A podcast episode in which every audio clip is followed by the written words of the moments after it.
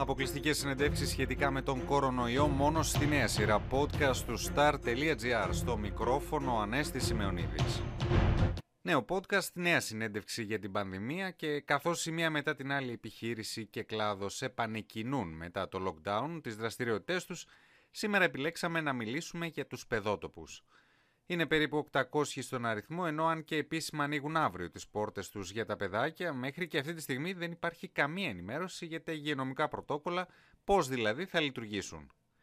Στην άλλη άκρη της τηλεφωνικής γραμμής βρέθηκε η Ευτυχία Μαρίνου, είναι η πρόεδρος του Συλλόγου Παιδότοπων Ελλάδος, η οποία μας έδωσε την εικόνα που επικρατεί στον κλάδο, αλλά και τις προτάσεις του Συλλόγου προς τα μέλη για το πώς θα ανοίξουν οι παιδότοποι. Προβληματισμένοι ε, όχι μόνο για το πώς θα ανοίξουμε, προβληματισμένοι πώς θα επιβιώσουμε. Σύμφωνα με το τελευταίο δελτίο τύπου που ανακοίνωσε το Υπουργείο, ανοίγουμε την Τετάρτη 17 Ιουνίου. Περιμένουμε βέβαια το ΦΕΚ και τα μέτρα ε, για τα πρωτόκολλα υγιεινής.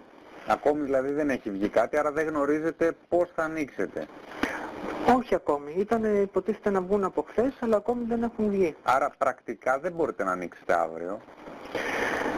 Ε, πρακτικά, αν δεν ξέρουμε τα μέτρα, αν δεν μας ανακοινώσουν μέτρα, δεν ξέρω τι μπορούμε να κάνουμε. Θα ισχύει για τους γονείς, ε, για το χώρο των γονιών, ό,τι ισχύει στην εστίαση; Υποθέτουμε ναι. Όσον αφορά τα παιδιά; Τι ηλικία παιδιά έρχονται στους uh, παιδότοπους. Ε, σε εμά είναι από 2,5 ετών και ο κύριος όγκος είναι 2,5 ετών έως 8. Πόσο εύκολο τώρα είναι σε αυτές τις ηλικίες να διατηρούνται οι αποστάσεις ανάμεσα στα παιδιά ή τα υπόλοιπα μέτρα αυτοπροστασίας; Ανάμεσα στα, παιδιά, στα παιδάκια τουλάχιστον στον χώρο των παιχνιδιών είναι δύσκολο έως αδύνατο να κρατηθούν αποστάσεις. Γιατί είναι χώρος παιχνιδιού. Το παιδάκι έρχεται να παίξει μαζί με άλλα παιδάκια, οπότε δεν μπορούν να κρατηθούν αποστάσεις στο χώρο των παιχνιδιών. Σε ό,τι έχει να κάνει με την απολύμανση των παιχνιδιών. Τα φουσκωτά κλπ. Ναι. Κοιτάξτε, εμείς ε, όσο καιρό περιμέναμε την επαναλειτουργία μας και την επανεκκίνηση των επιχειρήσεών μας, έχουμε βάλει σαν σύλλογος, δηλαδή με τα μέλη μας, έχουμε κάνει κάποια, έχουμε αποφασίσει μάλλον να πάρουμε κάποια μέτρα επιπλέον αυτών που παίρναμε έτσι κι αλλιώς. Ε, άσχετα από τα μέτρα που μπορεί να ανακοινώσει το Υπουργείο ή ο ΕΟΔΗ.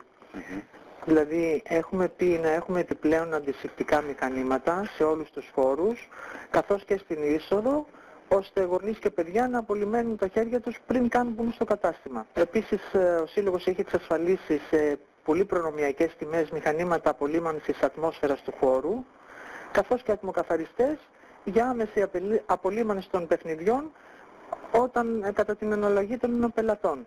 Ο ατμοκαθαριστής είναι και το απολυμαντικό χώρο ε, γίνεται άμεσα. Απλά μπαίνει στην πρίζα και λειτουργεί. Πόσα είναι τα μέλη του συλλόγου σας; Ε, τα μέλη ε, σε όλη την Ελλάδα γενικά είμαστε 800 περίπου συνάδελφοι, δεν είναι βέβαια όλα μέλη μας αλλά έχουμε μέλη από όλη την επαρχία.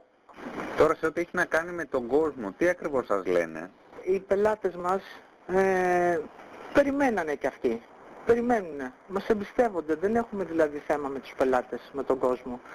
Α, εντάξει, αν κάποιος είναι καχύποπτος ή ε, πώς να σας πω, ε, είναι πολύ φοβισμένος, σίγουρα δεν θα επισκεφθεί, αλλά δεν θα επισκεφθεί και άλλα καταστήματα λογικά. Ε, γιατί αυτό που βλέπουμε παραδείγματος χάρη στις πλατείες τώρα που είναι το ένα παιδάκι πάνω στο άλλο συνοστίζονται και βεβαίως γνωρίζουμε ότι οι πλατείες, τα πάρκα και όλα αυτά δεν είναι και ο χώρος που είναι η καλύτερη υγιεινή, δεν τηρούνται δηλαδή ούτε αποστάσεις ούτε μέτρα υγιεινής. Ε, θεωρώ ότι ένας προστατευμένος χώρος που σίγουρα τηρούνται μέτρα πολύ περισσότερα και ευλαβικά πλέον ε, όπως είναι η παιδότοπη, ε, πιστεύω ότι αξίζει να μας εμπιστευτούν περισσότερο. Όσον αφορά στις τιμές τώρα; Αν αναγκαστούμε να δουλέψουμε με το, με το μισό μας τζίρο, με τη μισή μας ε, δυναμική, σίγουρα δεν θα μπορεί να, να γίνει και κάτι καλύτερο στις τιμές.